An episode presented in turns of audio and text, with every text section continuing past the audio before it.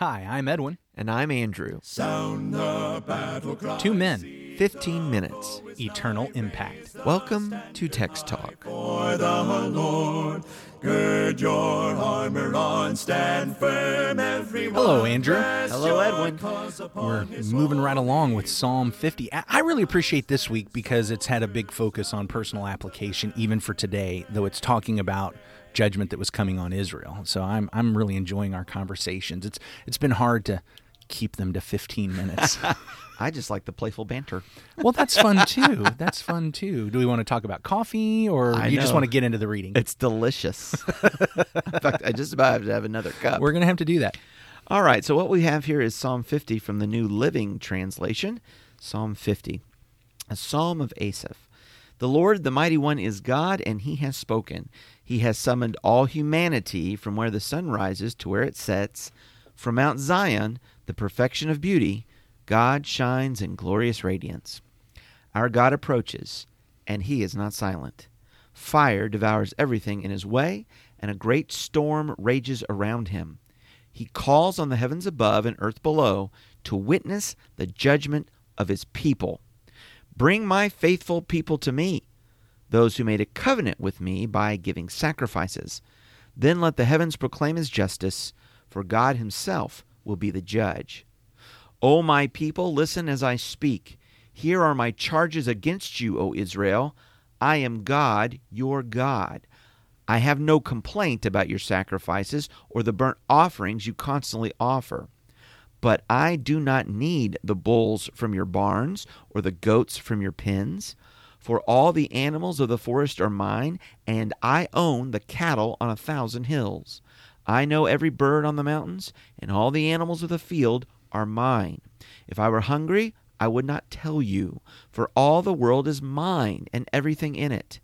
Do I eat the meat of bulls? Do I drink the blood of goats?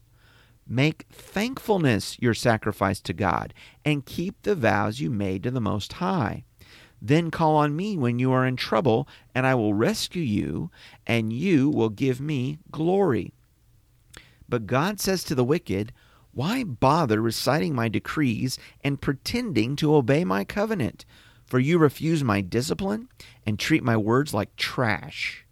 When you see thieves, you approve of them, and you spend your time with adulterers. Your mouth is filled with wickedness, and your tongue is full of lies. You sit around and slander your brother, your own mother's son. While you did all this, I remained silent, and you thought I didn't care. But now I will rebuke you, listing all my charges against you. Repent, all of you who forget me, or I will tear you apart, and no one will help you. But giving thanks is a sacrifice that truly honors me. If you keep my path, I will reveal to you the salvation of God. Read verse 17 again. For you refuse my discipline and treat my words like trash. That caught my attention as you were reading through that. Yeah, mine too. Yeah. So Wow. the ESV was you toss it behind you, or you toss my words behind you, but they are treating it like trash. It's like it's like the you know I've, I've got this thing I crumple up and I just ah, throw it behind me. Throw I mean, it right over my shoulder. Of course, we don't do that today. That would be littering, That would be littering. and and we are very we, we are very environmentally conscious Well, today. And we actually, do that. that is one of the few sins our culture will call us upon That's exactly right. and fine you for. So that section right there reminds me of Isaiah chapter 66, verse 3. It, it's really a parallel to what's going on in this psalm. Here it says, Isaiah 66, 3 He who slaughters an ox is like one who kills a man. He who sacrifices a lamb like one who breaks a dog's neck. He who presents a grain offering like one who offers pig's blood. He who makes a memorial offering of frankincense like one who blesses an idol. They have chosen their own ways, and their soul delights in their abominations. I also will choose harsh treatment for them and bring their fears upon them, because when I called, no one answered. When I spoke, they did not listen, but they did what was evil in my eyes and chose that in which I did not delight. Hear the word of the Lord, you who tremble at his word. Your brothers who hate you and cast you out for my name's sake have said, Let the Lord be glorified, that we may see your joy. But it is they who shall be put to shame. Here's this picture of mm-hmm. folks who have heard the word of God, mm-hmm. and they're actually even walking through some proper forms. Doing the rituals, bringing the animals to sacrifice. But he says, look, you might as well be murdering someone as to be offering this sacrifice. You might as well be offering pig's blood for all the good it's doing you because you're treating my word like trash. Yeah, so all of those pictures are heinous crimes and sins and abominations. That they would say, oh, we would never do that. Yeah, never in a million years. we, would we do would never like that. sacrifice a man. We'd never sacrifice a pig. We must be okay. And he says, no, you might as well be doing that because you're not doing what I said. So it, it doesn't matter if we do great deeds and we say, Lord, Lord, and do it all in His name. I mean, I can't help but think in, in a much simpler and less, I guess, metaphorical way, the teaching on the Sermon on the Mount. Yeah. Jesus says, Depart from me, I never knew you, workers of iniquity. They had not done the will of the Father. And so they're judged for that in that, that picture of judgment in Matthew 7. What we have is some picking and choosing. Picking and going choosing, picking and choosing. Here are these these external rituals, and we talked Mm-hmm. about this yesterday. These external rituals, we're going to get some of these right. And you know what? There's like a, a societal, uh, particularly for the Jews of old, pressure. You know, where where else you gonna go on Sabbath, right? It's Passover. We got a place to be. We need to go offer some sacrifices. Think, think about like the three feasts and then going to Jerusalem. Now, may, perhaps if you just lived in Jerusalem, that's not going to be a big deal. Well, it would be because all the tourists, I mean, Okay, all pilgrims and religious sojourners. Okay, maybe, but but but okay. Bringing up the pilgrims and the sojourners for a lot of people, the, keeping this ritual is not a small thing. Keeping No, this it's a big ritual is a big commitment. It is. Now it's kind of like the Pharisees with the tithes, as they would pull out their her- herbs, herbs, I don't know, uh, and count them off. One, two, three, four, five, six, seven, eight, nine. Gods. One, two, three, four, five, six. I mean, Grains of cumin. Some of these- ounces of cumin. yeah. So some of these external rituals, they're they're they're. Um, I was about to say they're easy to quantify, but they're not always easy and simple just to do it. It mm-hmm. and therefore Yeah. there is this false sense of look at how committed I am. Mm-hmm. Look at how committed I am, and look at all that I give up in order to accomplish this. And what we have is. I've got these things I will pick and choose and believe that because I have done these things, all this other stuff doesn't matter. It makes up for this other stuff. look at that. Right. Which which gets me, I think, to another principle of, of application even for us in the modern day. Mm-hmm. Okay, so let me let me share this picture with you, see what you think of it. Israel, at least in Psalm 50, when it came time to offer their sacrifices, they were there. Yeah, they were there. They, we're gonna we're gonna go offer the sacrifices. We're gonna do what we're supposed to do. We're gonna give up this animal. We're gonna make the trip. We're gonna lose the money. We're we're ready at the temple. We're gonna go through the motions the way we're supposed to go through the motions at the temple. All right, but now we're back home. Hmm, who cares? I mean, isn't that why we offered the sacrifice? Hmm. We, we offered the sacrifice so that the rest of this doesn't quite matter. Hmm. And what we find is that for them, the covenant was more like a hobby mm-hmm. and less like, well, life.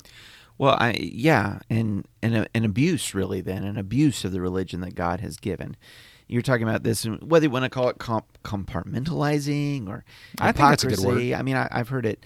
I've heard it uh, kind of couched in these terms. That this attitude, I just love sinning, God just loves forgiving, and we get along great. You know? Okay. wow. Wow. And that is an abuse of grace. That is an abuse of God's mercy. That is taking the sacrifice of Christ and counting his blood a, a cheap thing that we believe we can just go on living however we want to live, whether it's, you know, six days a week, so long as on Sunday morning we know where we are. And, and thinking that well yeah but that's what God's there to do he just wants to forgive and we'll move on And we can dismiss all of the disagreements we have scripturally because, well, that's why Jesus died. Mm. And we can not worry about all the differences in behavior and whether or not somebody is sinning when they're committing a particular action because why look isn't that why Jesus died? Yeah. We can actually end up in this very same place today Sure. that for us the covenant is actually more like a hobby. There's some of it that we're going to keep and some of it that we're going to follow, but for the most part we're going to just kind of dismiss it and dispense with it because well look, the sacrifice was offered. That were good, right? Isn't that why it was offered? You know, interesting image there. Christianity as hobby, faith as hobby. It's something, you know, when I think about a hobby, it's something that I, I like to do. If I have some free time, I find myself back in my hobby. I might even make some plans and spend a little money on my hobby. I enjoy my hobby. I might even arrange some time. You, you said free time, but sometimes I'll e- even arrange some time. You know, Plan look, this is my time. hobby. I like it a lot, so I am going to make sure that every Friday morning I'm going to go golfing. Mm-hmm, which, which of course I don't. I don't golf at all. No, but people do that on Sunday morning. but uh, yeah. So when we treat Christianity like most people treat golf, we've Right. got a problem. Mm-hmm. But now mm-hmm. think about it with golf. Those who play golf, they do spend some money at it. Yeah, they do. and sometimes a good bit of money. oh yeah, they do. And they do set aside some time. You know, they're going to hit Friday morning or Saturday, or as you said, Sunday. It's going to be this weekend. We're hit the links. people are passionate about it. they actually even do it with other people who enjoy the hobby as well. Social, you can do some networking with it. But it's not their life. No. I, I know there are a few people that it is. We call those the professionals. I get Yeah, it. Okay, but but for most people, it's not their life. You know, they're not changing their daily diet. They're not changing their daily exercise for golf. They're not changing. You know, they're not eating, living, breathing golf. Uh, but it's it's a hobby. Mm-hmm. And and you, you pick whatever hobby you want here, whether it's golf or Hunting. hunting or shopping or stamp collecting. I mean, whatever hobby. NASCAR, football, different sports. Yeah, whatever hobby you want to put in there. Uh, but Christianity, discipleship, must not be a hobby. It needs to be life. It needs to be life. This is my life. I have given my life to King Jesus. He's now in control, and it's going to change what I do every day. It's going to govern what I do every day. It's going to govern what I do, yes, when I quote, go to church. Sure. It's going to govern what I do when I get together in a Bible study with others, but it's also going to govern what I do when I go to work. Yeah. It's going to govern what I do when I go to school. Mm-hmm. It's going to govern what I do when I interact with my spouse or my children or my parents. It needs to be my life, mm-hmm. not just my hobby. Not just a part, Yeah. not just a part of the life. It's the, The vo- life. It's the vocation. The priority. It's the vocation. It's not the vacation. Oh, there, there you go. Okay, so I, I think that's a, a very important thing for us to recognize. So, Andrew, look, when, when discipleship is my life, mm-hmm. what is that practically going to look like? Well, as we've already said, it is about putting God's first. And as I come back here to Psalm 50, I think it is about respecting God, His hmm. word, and His will to shape a morality, to shape an ethic, to shape a worldview, to use language like that, and not to not to mock it, not to tell this world, uh, "I'm a Christian, I believe the Bible," but my actions and my attitudes don't match up with that at all. And uh, you know, I, I know where I'm going to be on Sunday because I'm a Christian, but uh, you know that's that's really almost the exception to the rule. Sunday is the odd day out. Yeah. instead of my life is Christ. And, and anything less than my life is Christ is like taking the Word of God and and tossing it behind me. Mm-hmm. I know you wish that had been on video. Well, I you- I think You think everybody was able to tell that was me crumpling up paper? I think so. Like a wad You- of trash. You've been playing with your sound effects this week, but uh, that's right. That's right. Like a wad of trash, throwing it over your shoulder. So let's make it our life. Listen, I think this what we're doing here, this conversation that we have and everybody being involved in this is a part of that. It's Yeah. it's the idea of what's going into my heart and my mind is going to be devoted to Christ. So really glad that you guys are listening in and we hope this has been beneficial to you today. Hope that your day today is going to be about Jesus Christ. Let's go ahead and move forward in that day with some prayer, Andrew. Our great God and Father, we thank you for this day. We thank you for some time to read Psalm 50 and reflect upon it again. Father, we are reminded that judgment begins with the house of God, made so clear here in this psalm.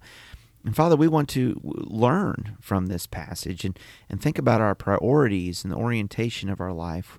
We don't want to give you second, whether, uh, like uh, we read in this psalm, really the afterthought is, is you and your ways. But we see a whole lot of selfishness wrapped up in a cloth of religion. And Father, we just don't want that. Help us to be pure and true followers of you, that, that you are our life, that Christ is our life, and never a vacation, never a hobby. In Jesus' name we pray. Amen. Amen. Thanks for talking about the text with us today. I'm Edwin Crozier, and I'd like to invite you to join the Christians who meet on Livingston Avenue in Lutz, Florida this Sunday for our Bible classes and worship. You can find out more at ChristiansMeetHere.org.